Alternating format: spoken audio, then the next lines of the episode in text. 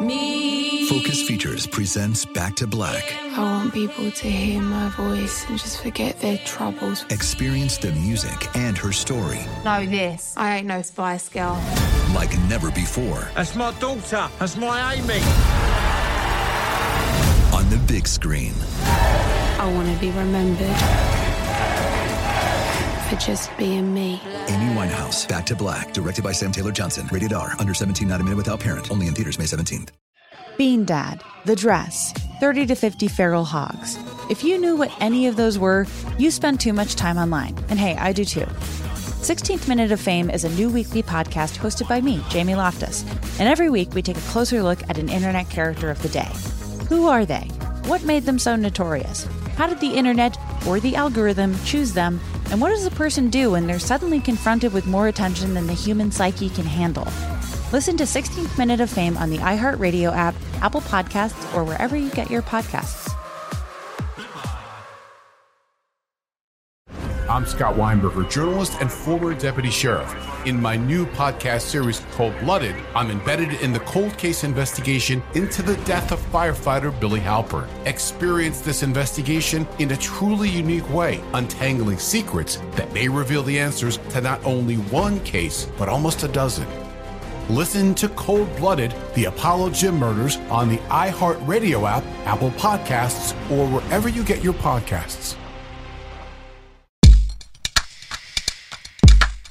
Welcome back to Behind the Bastards, hmm. the podcast where every week we read about a terrible person. And this one is part two of the story of Savitri Devi. And most importantly, today is the episode recorded on the tail end of my recorder's battery. So we are fucking daredevils right now. Wow. Okay. I like, I, Robert, you're edging. Yeah. Th- this is the Is podcast edging? equivalent of edging. Yes. This is edging. Yes. This is what it means. This I've is what never been totally clear am- on what edging is, but I think that this is I am it. the first person to edge more than 100,000 people at the same time.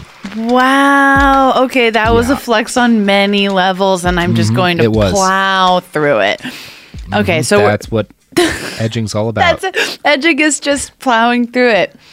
Wow. Mm-hmm. Wait, w- edging is when you're like, I'm not gonna. when you bring someone to yeah, you go to like the edge of orgasm, but you, you keep you keep you keep stopping. it. And then Yes, you're like, yes, "Nah." that's the joke. no. Okay. Yep. Yep. Okay. Well, t- I brought up the joke originally, and now I'm explaining why I was correct to do Yes. so, which is what Yes, all yes. great comedians do. So So, In October of 1945, Mm-hmm. Hitler's death still fresh on her mind, Savitri Devi took part in the festival of Kali at the Kalighat Temple in Calcutta. Now, Kali is the Hindu deity of destruction, a blue skinned goddess, and in traditional depictions, she wears a necklace of severed heads, a skirt made from severed arms, and wields just about every conceivable manner of ancient weapon uh, in her many arms. Metal. You see a lot of times, yeah, it's really cool. Like some of the statues of her are like fucking 20 feet tall. It's metal as hell. Um, yeah. So, as the goddess of destruction, Kali tends to inspire some pretty powerful feelings. As Savitri stared up at the image of her goddess, covered in gore and armed with massive swords the size of small cars, she begged Kali for her blessing, a blessing of violence and destruction against the Allied powers who had destroyed her beloved Nazi Germany.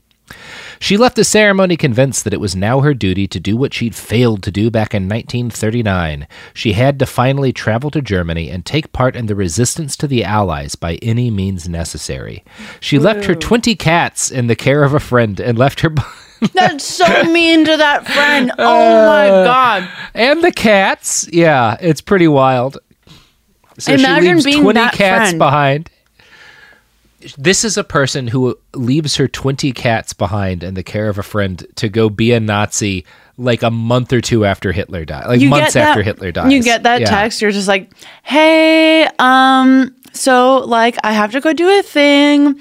Could you look after my cats indefinitely? Yeah. Right? No, no. Could you look after my cats indefinitely while I go to try to re- resurrect Nazism in 1940s Germany? parentheses, there's 20 of the cats, by the way. They're here just like, the way, it gets worse and worse. there's, oh my God.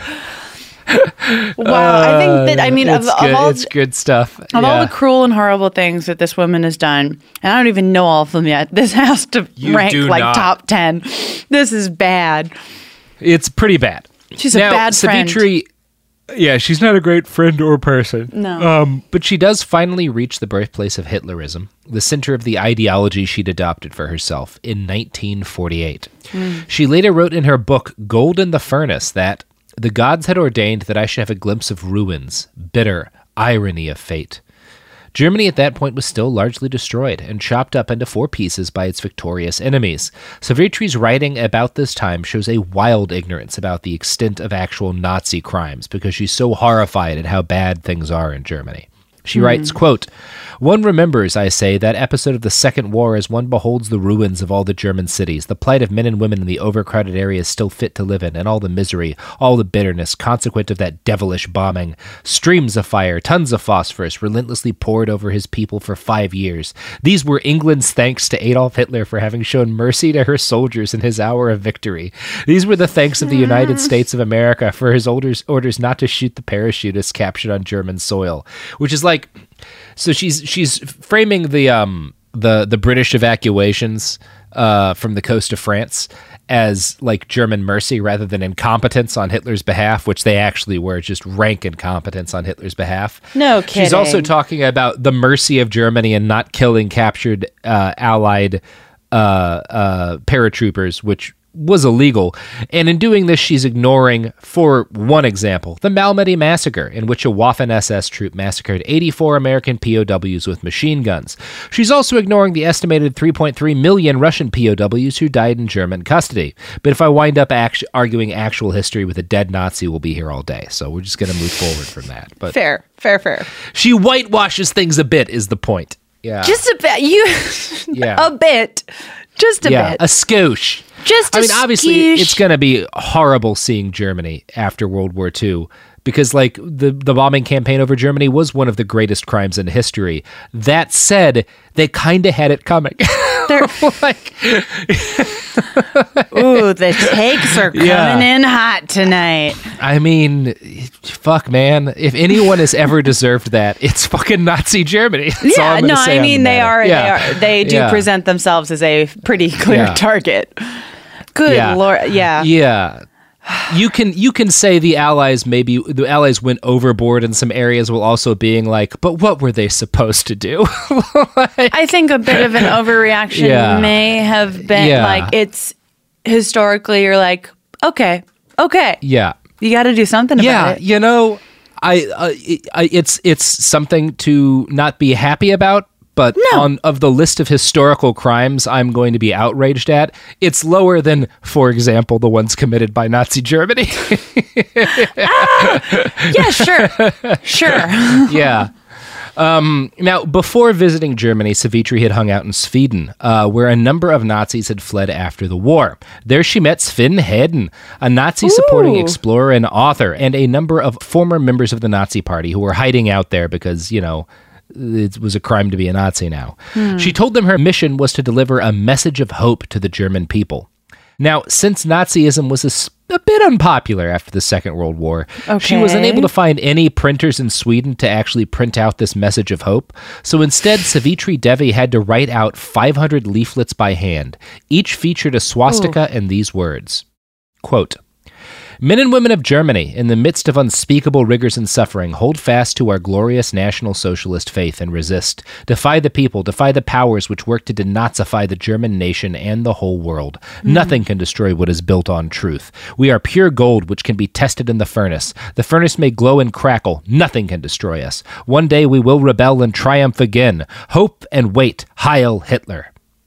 Yikes. So, she writes 500 of these by hand, and wearing a sari and swastika earrings, Savitri Devi takes a train across Germany and tosses out hundred of leaflets um, over the course of about 15 hours. Attached to each was a gift a small amount of coffee, sugar, butter, sardines, or cigarettes. She considered this journey to be an act of religious devotion, describing the leaflets as written and thrown by the gods through me. As her train oh. crossed from Germany into Belgium, she sang a Hindu hymn to Shiva.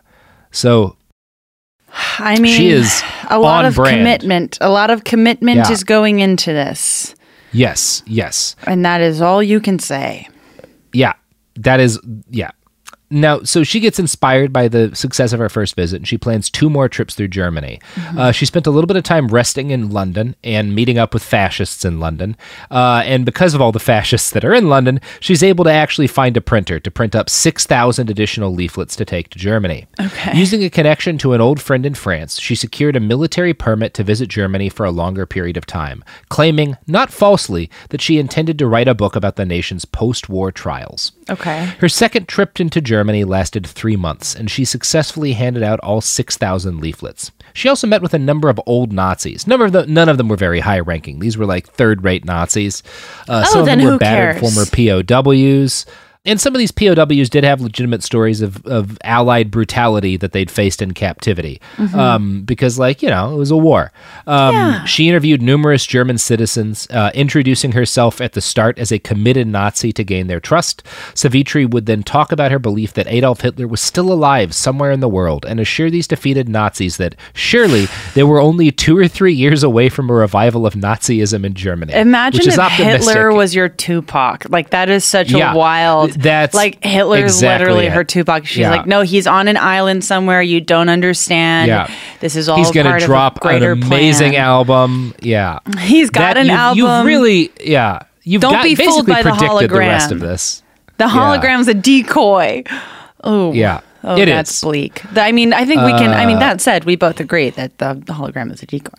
Oh no, the hol- hologram is a- absolutely a decoy. Yeah, it's a decoy. Okay. Now, uh, sure. one of these conversations um, that Savitri had with a former Wehrmacht soldier is worth me reading out here, and I'm going to quote again from the book Hitler's Priestess. Quote.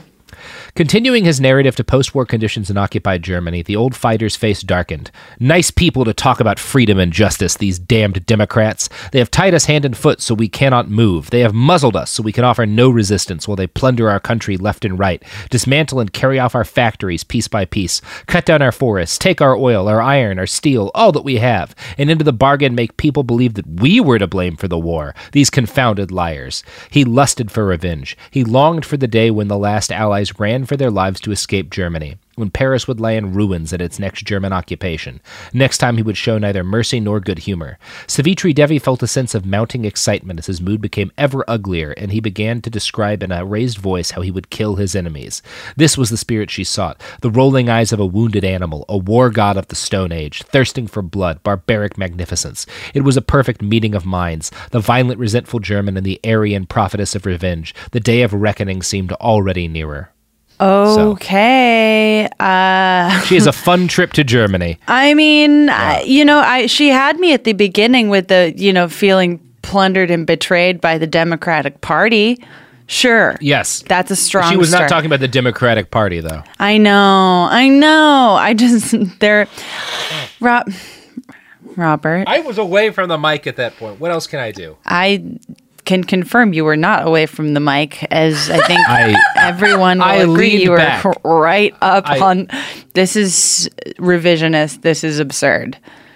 This is Savitri Devi levels of revisionism from you. you are the Savitri Devi of this podcast. Of this, that's so mean. At least make me the Elizabeth Holmes of this podcast. Jeez, You have not earned that yet, Jamie. make me a fun one. make me a fun. a ba- fun Make me a fun bastard. Come on, make me a fun tragic one with a ponytail, at least.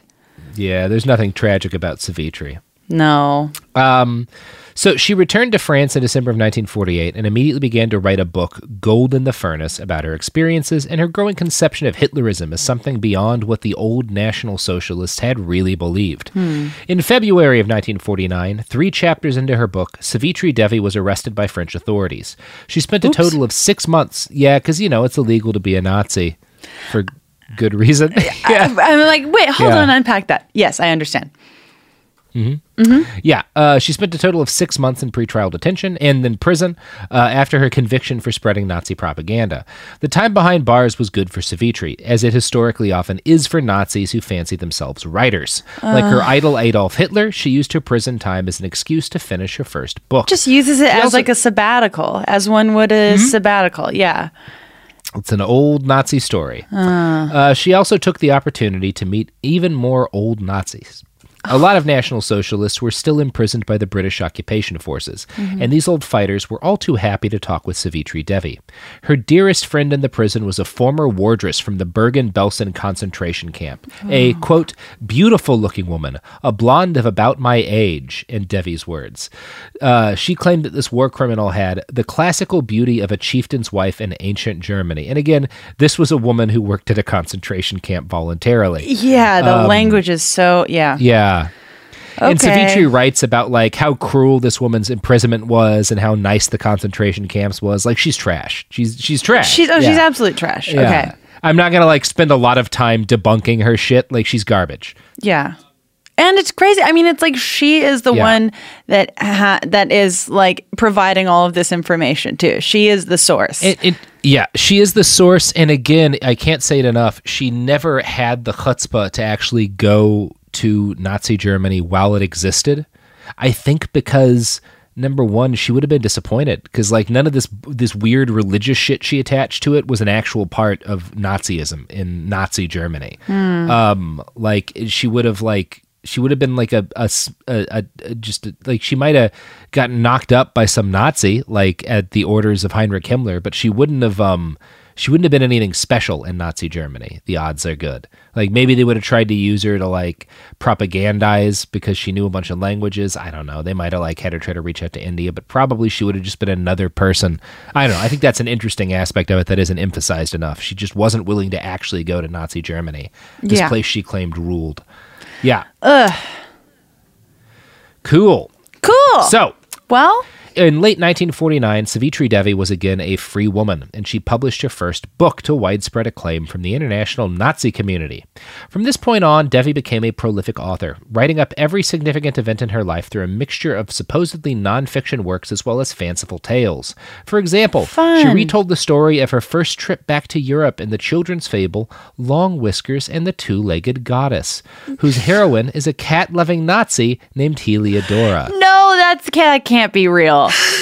Yeah, That yeah, can't it's a be real, real. book. Yeah. that sounds like random Yeah. words selected from a. Oh, well, it all makes sense. Like the, the Heliodor is Yeah. clearly a self-insert character. Uh, Well, based on everything we know about cats. her. Helio, Savitri Devi's obsessed with sun gods and goddesses. Like it's all. Oh, God, Yeah. how embarrassing for her. What's embarrassing is that Savitri writes that her self-insert fantasy character has, quote, no human feelings in the ordinary sense of the word. She had been, from her very childhood, much too profoundly shocked at the behavior of man towards animals to have any sympathy for people suffering Oh. on account of their being Jews. Okay, The great. Holocaust isn't bad. Have you seen what happened to cats when I was a kid? But here's the thing. Oh, Quite a take. the cat. Quite I a mean, take. That is a wild take to be like, you know Yeah. how we resolve uh, like violence towards cats, also cause violence towards people. Yeah. Surely it'll The help. Holocaust is cool because cats have been mistreated. Is is Savitri Devi's Right, logic? you're just she just like goes to a whole other place. She's like, "Did you know like d- when you're having like when you're having an argument with someone who doesn't want to have a good faith argument with you, Yeah. and you're just like, "Well, what about this?" And they're like, "Well, what about cats in France? What about that? Huh?" And you're like, "I don't uh, mm, I've I been stunned like a. Pokemon. yeah, it's amazing. I don't know." Over the next few years, Savitri wrote and conversed with increasingly aged Nazis and gradually refined her theories about the world until, in 1958, she published what would prove to be her magnum opus, The Lightning in the Sun.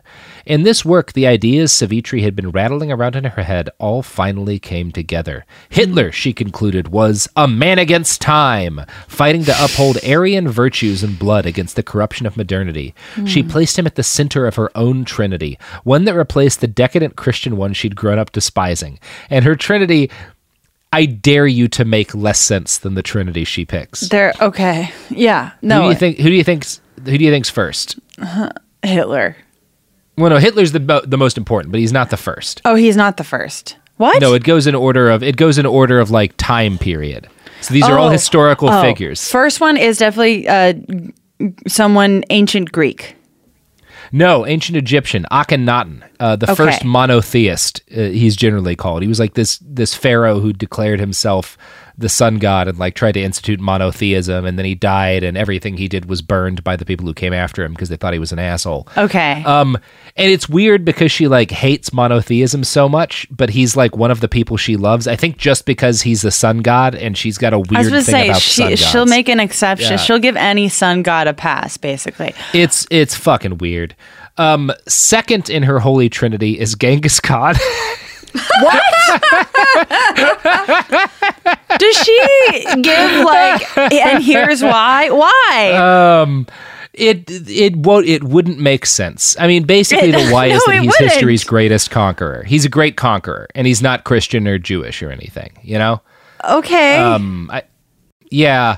So Akhenaten is the sun, and the Khan is the lightning. And Hitler, she believes, combines the best attributes of both: the pharaoh's wisdom with the strategic mind of Genghis Khan. Geng- Genghis Khan succeeded in invading Russia during the winter, so I don't know where you're coming um, from, Any Savitri. questions? there, this Yeah. woman is okay. Okay. One of these two of- knew how to invade Russia, and it was not Hitler. And then the, is the third one Hitler, or is there?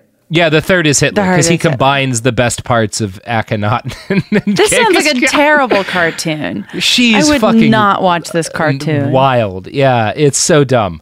Um, yeah, so there's probably a couple of reasons for her obsession with Akhenaten. For one thing, Akhenaten was deeply revered by the Theosophical Society, which you will remember from our uh, our episodes on anthroposophy. Mm-hmm. Um, and the Theosophical Society held a lot of ties also to the Thule Society and all the other weird little occult groups who'd supported the Nazis early on. Okay. Uh, Akhenaten had been a utopian thinker who'd tried and failed to establish a perfect city. Uh, Goodrick-Clarke, uh, Savitri's biographer, writes that she saw his sun worshipping cult as, quote, rejection of all politics that promotes man's interest at a cost to the beauty and abundance of nature, which is just invented by her. Like, she's. yeah, I feel like maybe Yeah. she's she's like me and Jack Skellington. She's just kind of there for the aesthetic and maybe doesn't fully Yes. understand what She is all about talking the aesthetic. About. Yeah. Okay. Uh, Uh, Akhenaten is her Jack relatable. Skellington. Yeah, that is okay. Okay, now I'm Yeah. now I'm like I understand this mindset.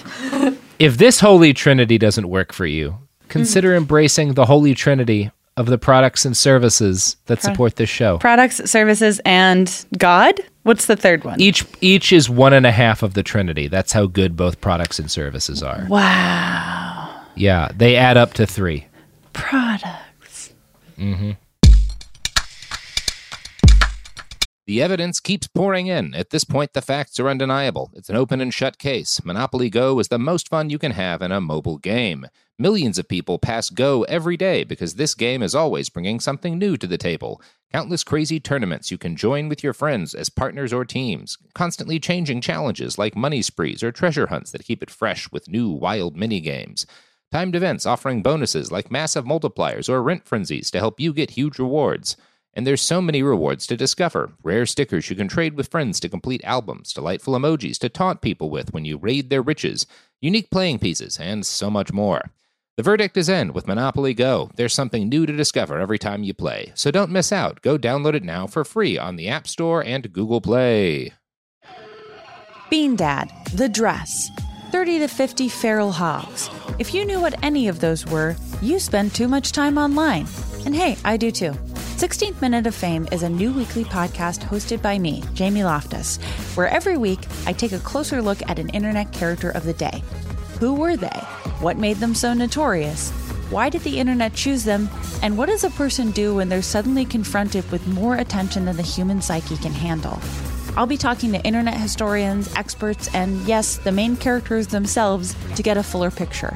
Because I think that even outside individual experiences, a character of the day tells us something about how the internet worked at that time and how the attention economy developed into the freaky three headed dragon it is today. Together, we probably won't be able to properly log out, but we can take a walk down scary internet memory lane and see one day a little more clearly. Listen to 16th Minute of Fame on the iHeartRadio app, Apple Podcasts, or wherever you get your podcasts.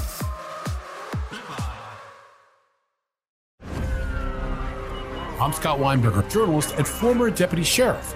In my new podcast series, Cold Blooded The Apollo Gym Murders, I'm embedded in the cold case investigation into the death of firefighter Billy Halpern. It's just a shame, you know, that they took him from us.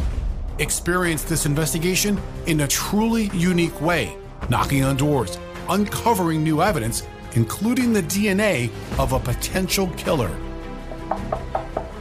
Uh, my name is Danny Smith. I'm a detective uh, with Miramar Police Department. This is Scott Weinberger. We're actually reopening an old case, and your name came up. Untangling secrets that may reveal the answers to not only one murder, but almost a dozen. Thought they were going to kill me, so I kept my mouth shut and I didn't say anything. All these years, I didn't say anything. Listen to Cold Blooded, The Apollo Gym Murders on the iHeartRadio app, Apple Podcasts, or wherever you get your podcasts.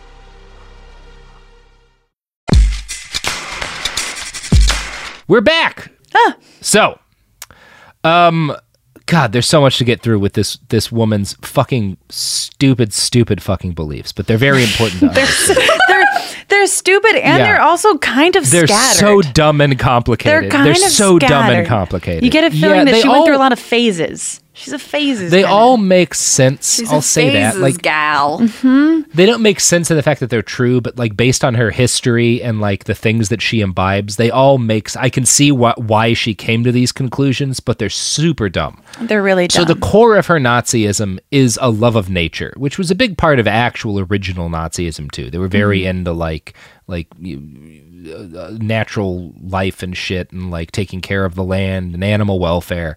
Um, and some of her early books that she wrote when the Nazis were in power, but before she was explicitly a Nazi, like The Impeachment of Man, um, don't explicitly reference Nazism. And these books, like The Impeachment of Man, is still kind of popular among chunks of the New Age and environmentalist movements today. Savitri Devi's passionate writing on animal rights is actually one of the many little roads that exist between the Green movement and the neo Nazi movement. Um, and it's really fucked up. Um, Devi herself famously railed against the Allied forces purging Germany of its fascist organizations, saying that, quote, you cannot denazify nature.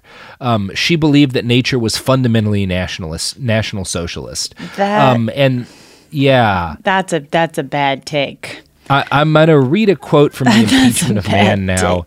And, and I want to remind you there are people who are like environmentalists who are not Nazis who read this book today and don't really realize what's going on. Oh, Quote, okay. A civilization that makes a, such a ridiculous fuss about alleged war crimes, acts of violence against the actual or potential enemies of one's cause, and tolerates slaughterhouses and vivisection laboratories and circuses in the fur industry, infliction and pain upon creatures that can never be for or against any cause, does not deserve to live. Out with it. Bless the day it will destroy itself, so that a healthy, hard, frank, and brave, nature loving, and truth loving elite of supermen with a life centered faith, a natural human aristocracy, as beautiful on its own higher level as the four legged kings of the jungle, might again rise and rule upon its remains forever. So, hmm. again, you see how because of the kind of stuff she's written, she's there's this there's these bridges. She's a big part of why there's bridges between the eco movement and the Nazi movement, and there very much are on like the hard Right. edge of the of the of the eco movement of the anti climate change movement. There are Nazis and left wing activists who kind of increasingly seem like Nazis in a lot of cases. Which is not to say that like even supporting radical environmental action makes you a Nazi. It's to say that like part of the what Savitri achieved is building inroads between these Right. little groups and the Nazi movement. So now more there's a lot of people that get into Nazism through environmentalism, and Savitri Devi's a part of that. Mm-hmm. Um, and that's kind of the story we're telling today. So Nazism really knows how to ruin a good thing. it it wasn't as good at it before Savitri Devi. It's always been a ruiner, but she really took it to new levels. Mm. Oh, good. As long as she Um, elevated how bad it was. Yeah. yeah. So, The Lightning in the Sun, her opus, posits a cyclical view of history. Uh, she believed that time began with a golden age in which it was dominated by the perfect area. like a sun And this- god age. like a sun god age. Yeah. God. And this degraded slowly into a silver age and then a bronze age. And both of these worse ages featured increased racial mixing uh, that weakened the Aryans. They also featured pernicious Jewish influence. The next age is the Kali Yuga, or Dark Age, which Savitri believed the world had already entered into. She also called this Dark Age the Reign of the Jew. No. Yeah, the only way out of this Dark Age was for the man against time, Hitler, to gather up the terrible weapons of the Dark Age and use them to bring about the return of the Golden Age, presumably through genocidal purging of non Aryans and the establishment of a strict racial hierarchy. Uh huh. Her book was dedicated, quote, to the oh. godlike individual of our times, the man against time, the Oh. greatest European of all times, both eh, sun and lightning, Say Adolf Hitler, as a tribute, yeah, as a tribute of unfailing loyalty and love forever and ever. God. You know, there's been a lot said about fan culture. I don't agree with all of it, but you know, this is a real argument against fan culture. This is the worst fan culture has ever gone. I this feel is comfortable saying that. bad. This is this, This is is the- this is this bad. is the worst it can go. This is Yeah. bad stand culture. It's bad, bad, bad. There and and even the way that she um, writes and structures Yeah. these things, it kind of you can Yeah. hear that like interest in like ancient history in there because it just sounds like she's kind Mhm. of connecting these lines that don't actually exist to make it sound like to. I mean, kind of like the way she like arguably maybe lifted some of her own like self mythologizing from Yeah. Mein Kampf. Yeah. Like she's just like putting something she wants to say into a familiar framework. Yeah, it's called syncretism. Well, it, th- this is part of syncretism, is like taking these other things that you like and sticking it onto this thing. Mhm. Um, and this is like the main uh, thing she goes down in history for for doing to Nazism. Yeah. Now, I have I have a lot of debates with myself putting this together about how much detail to get into about Savitri's theories. There's a really Okay. dark, very vile world of esoteric Hitlerist fantasy based in large part off of her writing, and this shit is dangerous. Um, it spreads a kind of ideological infection that grabs impressionable children primarily in a Mhm. vice like grip and turns them into something very dangerous. And a lot of people have died from this. And I am not going to, if you're very knowledgeable about this, you will notice there is a lot of things I'm leaving out just because, like, this is enough to understand it. And I don't want to just, like, be spreading weird Nazi propaganda to an audience. Um, of as you said Yeah. a hundred thousand people the um robert that is the most merciful thing you've ever done on this entire podcast yeah, it's just too dangerous, in my opinion. that's good that's So- yeah i agree and i don't even Yeah, know what it le- is it's fucking weird, stupid shit. But yeah. The last thing that's really important to understand about Savitri Devi's beliefs is that she decided Hitler was what she called, well, she was not the only person. Other people had the same idea, but she's one of the more prominent ones. The Kali Yuga, the 10th incarnation of Vishnu. Um, and she used several segments from August Kubizek's ill-advised book, The Young Hitler I Knew. Kubizek was Hitler's friend when they were like Sounds like an teenagers. hbo series Um, he wrote a terrible book. It's valuable because it's the only insight we have in Hit- Hitler at that period, but Is he's like- clearly wrote it to make money. Is Yeah. it like my friend Dahmer? Is it like that? Yes. It's like the that same vibe of, of- like this horrible person. Yeah, I knew him. You're like We were buddies. Great, cool. Yeah, but you also get the feeling that Kubizek didn't really think he was horrible until he like he was writing it initially to be an, a biography that was published under the Nazi regime as like a pro-Hitler piece of propaganda, Oh, and so then they lost worse, the okay. war, and Yeah. then he just kind of rewrote it so that it could be like, well, now I'm just I guess I'm just going to explain my evil friend to the Allies. That is so fucking sinister. Oh my Uh, god. I mean, there are people. There's a lot of debates to have about Kubizek, but most historians will agree. Well, you have to read Kubizek. You have to take him with like a lot of salt. And Yeah, he's trying to sell Savitri Devi takes him with no salt at all, and she pulls oh, good. several passages from his book as like evidence that Hitler was the Kali Yuga and was like channeling fucking Vishnu. What? Um, I oh yeah, it's This it woman does not bizarre. understand shades of gray even remotely. No.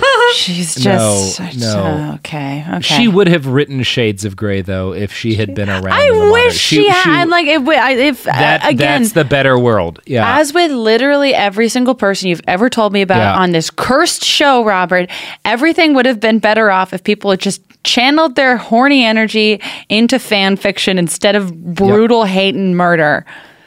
Yep. Every single time. Masturbating to fan fiction is the only thing that's, that will save us from the next it, Hitler. It will I- I- absolutely, and and and that's where the Kylo Ren stands come in. if you know an angry person who spends too much time writing fan fiction, for under no circumstances stop them. The lives you that will encourage be that saved. behavior. yeah, the lives that will be saved Keep them because doing it. of Yeah. Reylo fanfic. I can't even begin Yeah. to tell you. Yeah. It's good. Okay, Now, so this is hor- so- okay. Horrible. Back to what you were saying. Yeah, that was uh, horrible. so she like reads Kubizek and she becomes convinced that a couple chunks of that book are evidence that Hitler is channeling Vishnu, is the Hmm. avatar of Vishnu.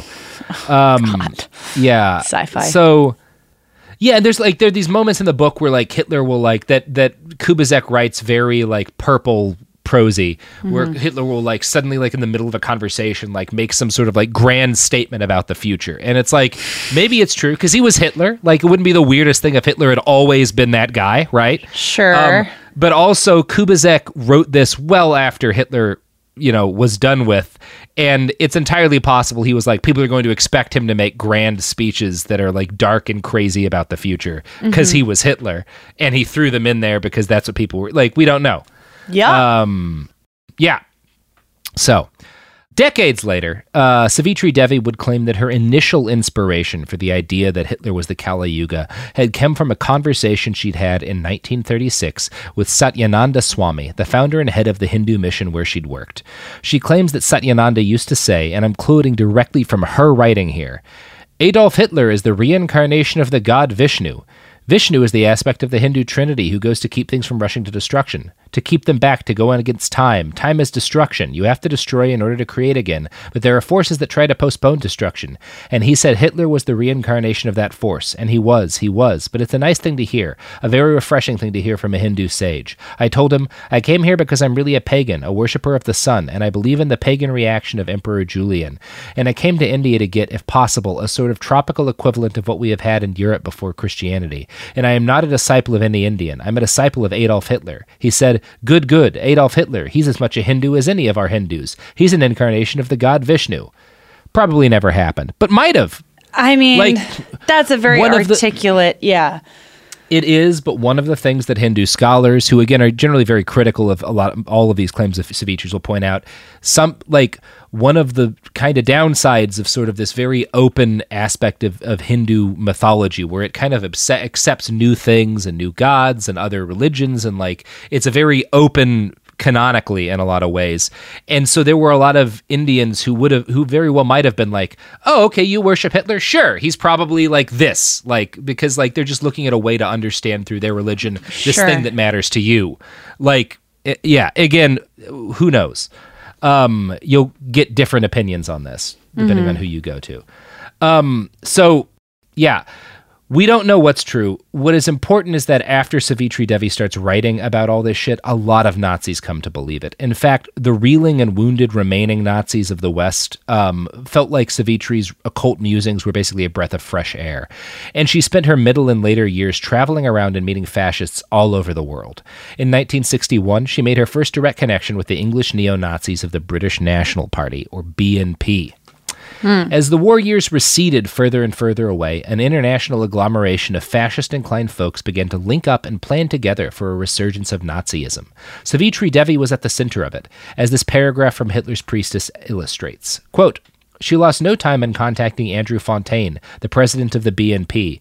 A spring camp attended by 20 delegates from European nationalist groups was held on Fontaine's estate at Narford, at Narford, Norfolk, in May of 1961. Those present included Robert Lyon, a young leader in the American National States Rights Party, which violently opposed to segregation in the South, representatives from German neo Nazi groups, and Savitri Devi. Another key figure was ex SS Lieutenant Friedrich Borth. Born in 1928, this blue eyed, blonde Austrian Nazi had served in the Luftwaffe and the Waffen SS. As a hmm. teenage officer, he had commanded an assault group and won the Iron Cross. After serving a three year jail sentence in post war Vienna, he published an SS veteran magazine, Das Kamerad, which was swiftly suppressed by the Soviet authorities. Thereafter, he was connected with numerous extreme right wing groups and attended the most international fascist gatherings. He led the Bund Heimattreuer Jugend until its banning in 1959 and then ran the Legion Europa, the Austrian section of uh, Vierarts U- uh, Europe, another international grouping inspired by the French OAS in Algeria and Belgian Rancor over the loss of the Congo. After a busy schedule of lectures at Narford, the participants celebrated their Nordic racial identity with folkish songs and tankards of traditional ale around the campfire. So you see what's happening here. Savitri Devi gets pulled into not just neo Nazi groups and not just old Nazis. She's meeting with the American States Rights Party. She's meeting with like these Belgians who are angry that they've lost control of the Congo. And she's meeting with all these old neo Nazis in the British National Party and stuff. Um, would, would you say at this point she is out of her depth in terms of? I can't believe you did that. no, no. I did. No, no, no. I think Oh, you're saying you didn't blow your nose on the mic, which you did. No, no, no. she's not out of her depth at all. Okay. Um, she is what she is doing is helping to draw. She's not the only force doing this, but she's helping to draw these groups together by providing the early. Like these are all separate groups. Like the cause of desegregation, like a lot of racists who don't want America desegregated fought against the Nazis. Mm-hmm. She is a part of all these different, like r- very far right groups, including Nazis, coming together and in a lot of cases starting to embrace these weird, this weird Nazi religion she's um, she's invented as something to unify all of them. That's what starts to happen in this period, and that's what's really unique about this period. Mm-hmm. Is like these are all groups like the Belgian, like pro Congolese control of like the Belgium, like the Belgians weren't pro Nazi, but like Right. these Belgians start to get pro Nazi now because like they realize there's like this white identity thing, but also this this weird religion that is more attractive to them than actual national socialism would have been. It's interesting. I mean, it, it seems like part of her effectiveness lies in like having so many little bits of things Yeah. for people to latch onto, so that even if you don't agree with the larger ideology, there's a worm on a hook that'll get you in.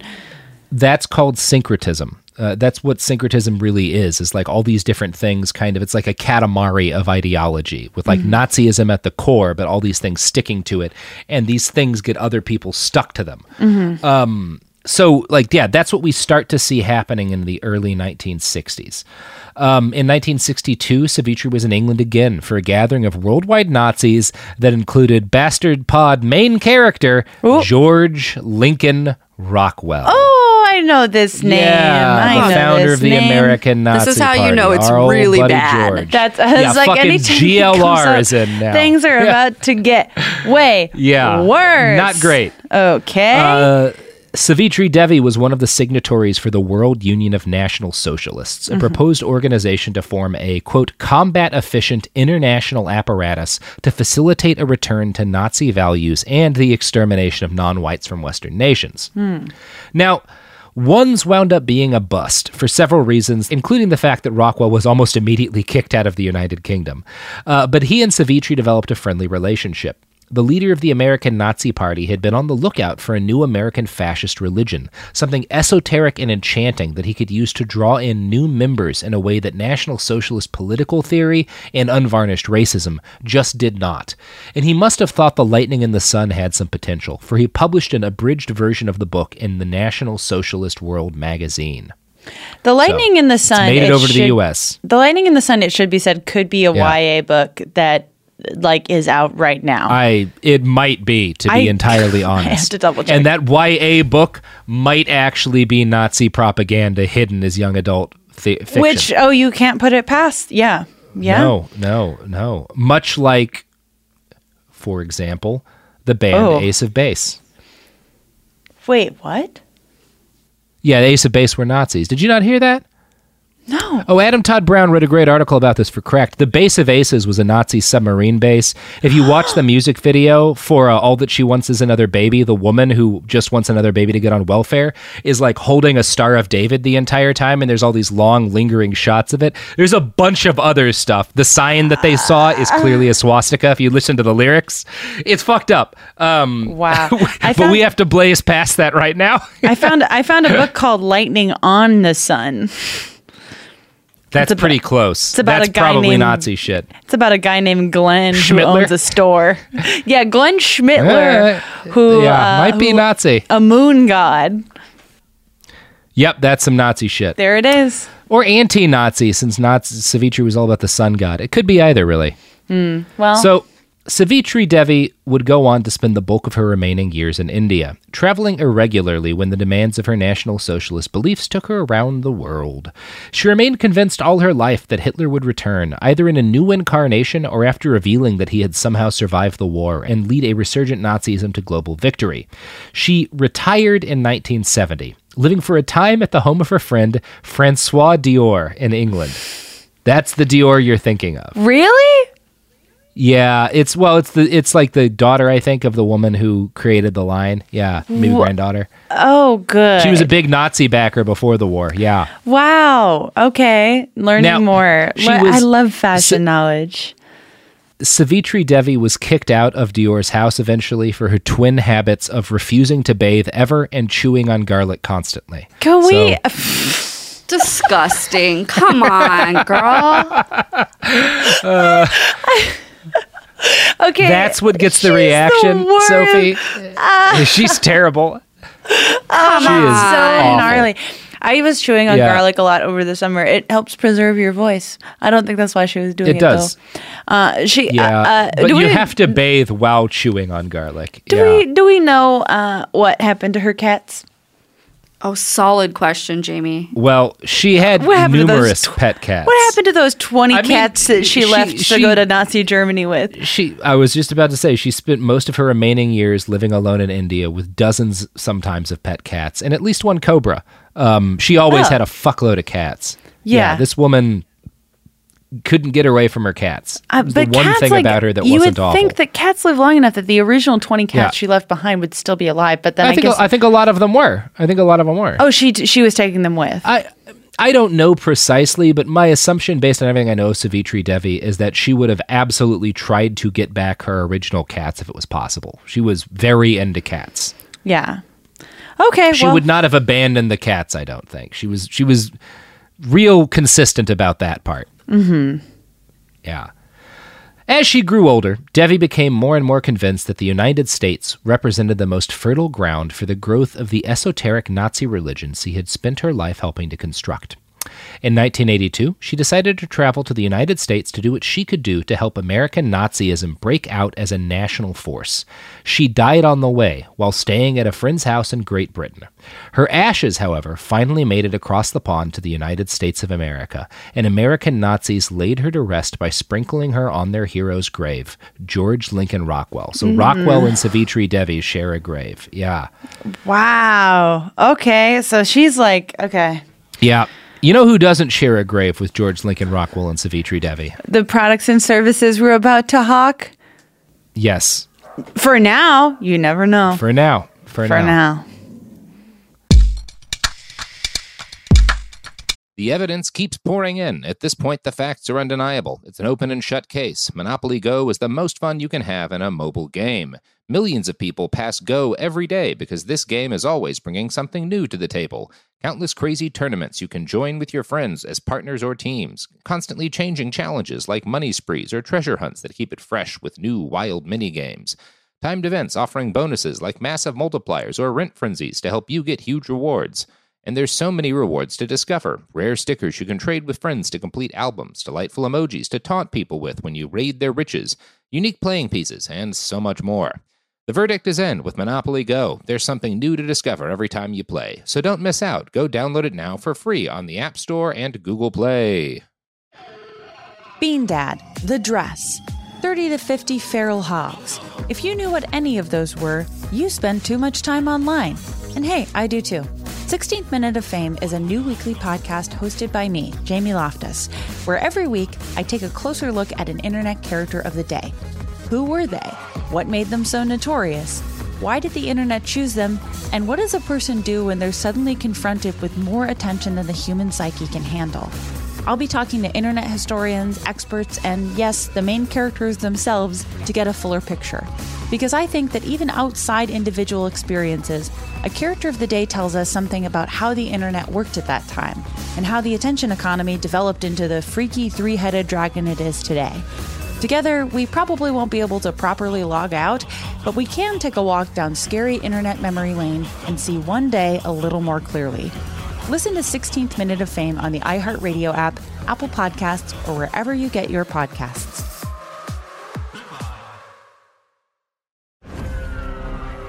I'm Scott Weinberger, journalist and former deputy sheriff. In my new podcast series, Cold Blooded The Apollo Gym Murders, I'm embedded in the cold case investigation into the death of firefighter Billy Halpern. It's just a shame, you know, that they took him from us. Experience this investigation in a truly unique way, knocking on doors, uncovering new evidence, including the DNA of a potential killer. Uh, my name is Danny Smith. I'm a detective uh, with Miramar Police Department. This is Scott Weinberger. We're actually reopening an old case, and your name came up. Untangling secrets that may reveal the answers to not only one murder, but almost a dozen. I Thought they were going to kill me, so I kept my mouth shut and I didn't say anything. All these years, I didn't say anything. Listen to Cold Blooded The Apollo Gym Murders on the iHeartRadio app, Apple Podcasts, or wherever you get your podcasts.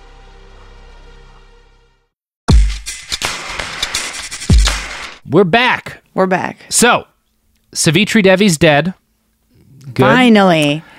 Uh, but this is not the end for her. Um, not really, because starting in the late 1970s, a famous Holocaust denier and publisher, Ernst Zundel, had found her old work and started pushing it back into circulation. Now, it had only developed a limited audience in, in those early post war days, but now, nearly 20 years later, uh, people were ready for esoteric Hitlerism. The book Hitler's Priestess notes by the late 1970s, the historical experience of the Third Reich was quickly receding into the past. As popular literature and films ably demonstrated, Nazism was becoming something mythical, even fantastic, and also plastic that could be molded and combined with novel associations sounds and like an given new 80s lyric. meanings. By publishing the work of Savitri Devi, Zundel aimed to create a new cultic interest in Hitler, linking him to ancient mysteries, the world of nature, and powerful religious symbols drawn from the Orient. See, she was she's saying that by saying it's plastic, because he's pointing out we have all these weird movies now about like Nazis on the moon. You know, you've got these fanciful stories like Wolfenstein, these games about like Nazi, like all of this, this, this fictional sort of world that's been built up, like mythology built up around the Nazis. Mhm. Usually not by people who are actual Nazis. In a lot of cases, just by people who are like, well, they're the worst people ever, so I can make them the bad guys. That's an easy go for a bad guy. Sure. Um, but Zundel is like, this is a fucking opportunity because kids are growing up reading about these cool, evil, bad guy Nazis. And for the same reason that kids love dressing up as Imperial stormtroopers from Star Wars, kids get interested in the Nazis from this. And he sees Savitri Devi's work as like, I can fucking get a shitload of kids interested in Nazism by pushing this stuff back out there. Oh, boy. Um, okay. And he's fucking right. yeah. Now, yeah. yeah. Another important architect uh, of this whole thing, and who we're not going to get into enough, but I will do an episode on in the future, is a Chilean Nazi named Miguel Serrano. Um, and it's from Miguel that we actually get the term esoteric Hitlerism. Serrano and Devi seem to have reached essentially the same conclusion about Hitler as an avatar of Vishnu through slightly different intellectual roots. Mhm. Um, Miguel was a student of Jung and a Mithraist, which we just don't have enough time to get into, and a member not, of the Not, da- not once again the Theosophical Society. Um, he was also an early avid uh, Western practitioner of yoga.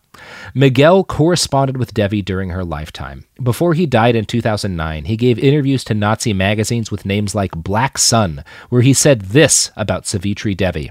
Quote, Savitri Devi is the greatest warrior after Adolf Hitler, Rudolf Hess, and Joseph Goebbels. Moreover, she was the first to discover the ancient and spiritual power behind Hitlerism.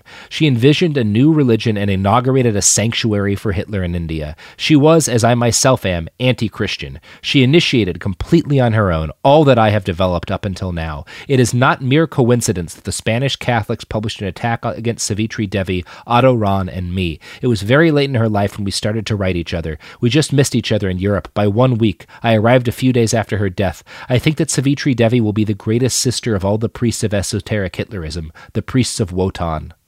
And he's like So- wearing a male feminist T-shirt while he does this. He's like, I don't hate women. I like this. I like the worst woman I've ever heard of. Love. He would not that. have worn a ma- I will say that much, but um, you're getting the spirit of the guy right. Uh, Yes. he's a real gigantic piece of shit. We're not getting into it up, but he gives her credit as like the real motive force behind the religion that Hitlerism becomes. Mhm. Um, even though he's also like kind of independently coming to a lot of the same conclusions, and even earlier in some cases, like she's the popularizer in a lot of ways. She has a big role in that. Um, and yeah, he's. We'll talk about him more later. Today, Savitri Devi's fingerprints can be found all over the radical and murderous chunks of the fascist right. The Feuerkrieg Division, an accelerationist neo Nazi organization that's uh, very similar to Atomwaffen Division, similar enough to talk about for the purposes of this podcast. Both of them seek to bring about the violent destruction of the current world order through destabilizing attacks. The Feuerkrieg Division directly cites Devi as an inspiration. The group's Gab bio includes this Devi quote Creation and destruction are one to the eyes of one who can see beauty. Savitri's beliefs went on to have a big influence on Atomwaffen, too, and the members of the base who weren't FBI agents, anti fascists, or journalists, which is basically those seven guys who got arrested. I was going to say Um, that's a familiar. Yeah. yeah. Yeah. I know this and it's in crew. these groups, like the base, that we can see some hint of what makes Savitri Devi so dangerous. The leader of the Michigan cell of Atomwaffen Division, who was doxxed a few days before I wrote this episode, reached his position in charge of the Michigan cell when he was 15 years old. The three members of the base who were arrested in Georgia in the process of trying to spark a race war were ages 19, 21, and 25, respectively. These accelerationist, esoteric Hitlerists tend to be young, and there is disagreement on the average age at which people enter cults, but the work of Dr. John G. Clark, a psych professor at Harvard who surveyed 500 current and former cult members, suggests an average age of 19 and a half for new cult members. He also points out that most new cult members are male. This is because young men are particularly vulnerable to being enraptured by ideologies that offer them a sense of purpose and belonging. Mhm. It's one of the reasons this same age group is the ideal recruitment population for soldiers. But esoteric Hitlerism doesn't just suck these kids in because they're young. And to explain this new part, I'm going to have to talk a little bit about Kekism. And I am very sorry no, for this, do, do we ha- do we have do we absolutely is it absolutely Yeah, we, we really do. Kekism This- started out as a joking parody of religion invented by the shitposters of 4chan and 8chan during Gamergate. It's very dumb, and talking about it makes me feel very silly. But the short of it is, Kekism started out, and for probably most people still is, a dumb gag and a way for them to make fun of members of minority groups by pretending to be members of a victimized religion because they think that's funny. The whole thing focuses around shitposting and spreading memes, but as the Trump campaign ramped up and this weird internet movement started to have an impact on the real world, some particularly unhinged Anons started to take Kekism more seriously, while others just thought the joke kept getting funnier and spread it around for that reason. Lawrence Murray, a writer for the fascist podcast The Right Stuff, was probably the first person to purposefully meld Kekism with Savitri Devi's uh, philosophy into something he called esoteric Kekism. He started shitting out memes that replaced Hitler with Pepe as an avatar of Vishnu, stuff like that. It's very dumb. When interviewed, Murray claims he was only half joking with the whole idea. But like any joke of the sort on the internet, it spread like wildfire, and a certain chunk of the people who saw it took it seriously, which led them to the work of more serious fascist thinkers, people like Savitri Devi, and led some of them into accelerationist groups like Atomwaffen and the Base. It is not a coincidence that Anders Breivik, the Utoya Norway shooter who massacred dozens of children at a left wing summer camp, directly praised Hindu nationalism in his manifesto. It is also not a total coincidence that both Anders Breivik and Brenton Tarrant, the Christchurch shooter, claim to be Knights Templar, members of a, a Christian order fighting against Muslims, basically. Mm-hmm. And it is not a coincidence that the Urban Dictionary page for Kekism, written by a Gamergator, describes it as a red pilled ideology originating from the true Knights Templar. And mm-hmm. again, all of this is joking, all of this is not joking. It's both at once. It's the Right. contradiction of modern fucking, yeah. Well, that's yeah. The the the great the greatest Yeah. trick the devil ever played was irony poisoning because you just can't. Yeah. You you can't Yeah. argue with it. Um. Or And- yeah. some people will say, and it's possible there is, are some central figures behind this spread of syncretism, like sinister individuals who have like kind of put all this together purposefully, or at least put pieces of it together purposefully. Yeah. But I I tend to be of the belief that m- most, if not all of it, is amorphous and acephalous. It happened without a head, without much intention on its own. There may have been bits of intention here and there, like esoteric kekism, but a lot of it just happened because of the sort of structure Savitri Devi built. Um, it's it's just kind of the natural result of the amorphous and sticky nature of the faith that she created. If Hindu mythology and ancient Egyptian history can be folded in with Adolf Hitler and the Aryan myth, why can't Kekism wind up in there too? Why can't the Knights Templar fit in there too? All these weird little subcultures. You've got Norse mythology, Chan culture, gamer culture, New Age spiritualism, environmentalism, even veganism. All these things appeal heavily to a lot of young people. And the more little bridges that you can build between these different communities and actual exterminationist Nazi beliefs, the more young men will kind of accidentally fall in and get caught in this net. It's like a, a tunnel spider's web. And at the end, the great innovation Savitri Devi brought like that's that's the innovation she brought to Nazism. She took what was a dead political uh, system that couldn't spread outside of Germany, not really, and turned it into a living syncretic religion, something with vitality, something capable of mutating and absorbing and staying relevant, and something capable of inspiring young men to commit murder in the memory of Adolf Hitler nearly a century after his death. Could you give me that word one more time of of the the Syncretism. syncretism? Yeah, I mean Yeah. it's and and if you are able to you know find a way to get a group of people who are looking for something to believe in, who are maybe a little bit okay, you know what, you're right. I was, um, but yeah, just like finding a group of, of vulnerable vulnerable people ideologically that need something to believe in, and uh, Yeah. put a delicious chocolate coating on the outside of it. Uh, it seems to work. It work. works. It works. Yeah. So, how do you feel about Savitri? You a fan? You gonna check out her books? can't say I'm a fan. She, I don't think that Not we would. stan, huh? I don't think we would have been friends in junior high, and I don't think we would have been friends now. I, yeah, no, I mean, I, I truly, and it is interesting that we don't uh, talk about her. I had no idea this person existed. I Why do you think that is? there's a degree to wh- there's a degree to which I think a lot of people who know about her and are like researchers didn't really want to because there's this worry about making a bigger deal of it than it is. Like, Sure. it's kind of like I didn't really write about 8chan much until the Christchurch shooting when it was like, okay, well now we gotta. It's too big and like to after the base, now it's gotten to this point. It's like, all right, we got to fucking talk about Savitri Dev Devi and esoteric Hitlerism. Like, we got to get some of this out there. Um, I do think it's also just like not super well known. I think she was seen, like, really, to be entirely honest.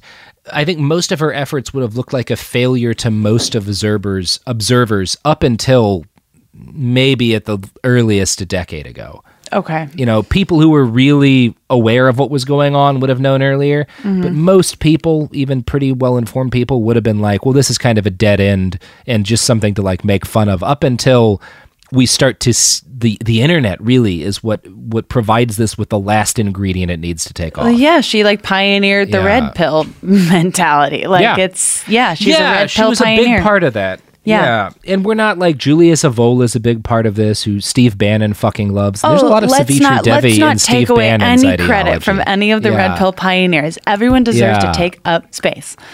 we'll, we'll um, get them all. wow. We'll get them all on the show. We will. We will. They deserve it. Mm-hmm. Well, uh, They Robert. deserve it. Well, Yeah. Robert, as usual, this was absolutely horrifying, and you've ruined Good. my day. Thank you. Good. Yeah. that's the goal. Okay, good. Well, you got any Anderson's here for to you, though. Oh, Andy, I've got I've got some pluggables to plug. You can listen to my podcast, My Year in Mensa. Uh, it's online now. There's only four episodes. It's real quick. Uh, I'm on Twitter at Jamie Loftus Help, Instagram at Jamie Christ Superstar, on tour for the next month or so. JamieLoftusIsInnocent.com, and that's what I have to say. I love when we talk about the worst shit in the entire world, and then at the end you're like, "So, Yep. what's your Twitter handle?" This is Yeah, normal. where's This feels you good. on the twits? yeah. if you really want to learn more about s- esoteric Hitlerism, follow Mm. Sophie's Twitter No. account, y underscore Sophie underscore y. Absolutely um, violent, Robert. You Robert. cannot shut Robert, Sophie don't up about make Hitler. me oh fire God. you. No, oh I, my gosh! you know so what? much Hitler. You know what? It's- Have been on Twitter for less than 48 hours, already getting accused of crimes. Mm-hmm.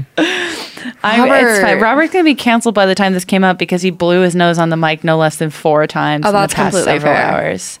I am. I am mm. ill. You're ill. I know, but you. But I mean, now you're just now you're just bragging about it. Follow our podcast at Bastards Pod on Instagram. Don't and tell me what to do. So, oh, sorry. You're telling our listeners what to do. Robert, for fuck's I'm sake, sick. get it together. I know. I didn't sleep last night. I was End the thinking about episode. Nobody. I mean, No, I You know get what it. ends an episode well? I know we've had this. Nazis. Th- th- Oh, Damn it. Bert, You didn't sleep last night. Does that, does that excuse the nose blowing? My friend having Yes. trouble sleeping. Does it excuse the nose blowing? No. No. No. No. Robert. Robert. Sophie. Robert. It's gonna be okay. Yes. Robert's, It is not. Robert's getting mad. End the episode, my friend, and go take a nap. Yeah. The episode is over. Yay! Go hug a cat. Or a dog. Saving cats. Here Can you you go, stop Nazis? Hug my Hug a huge neck cat, and encourage the angriest person you know to write fan fiction. That's truly the greatest service you can do. Both of those things are critical. Mhm. Yeah. All right, episode's over. Bye. Mm-hmm. Bye.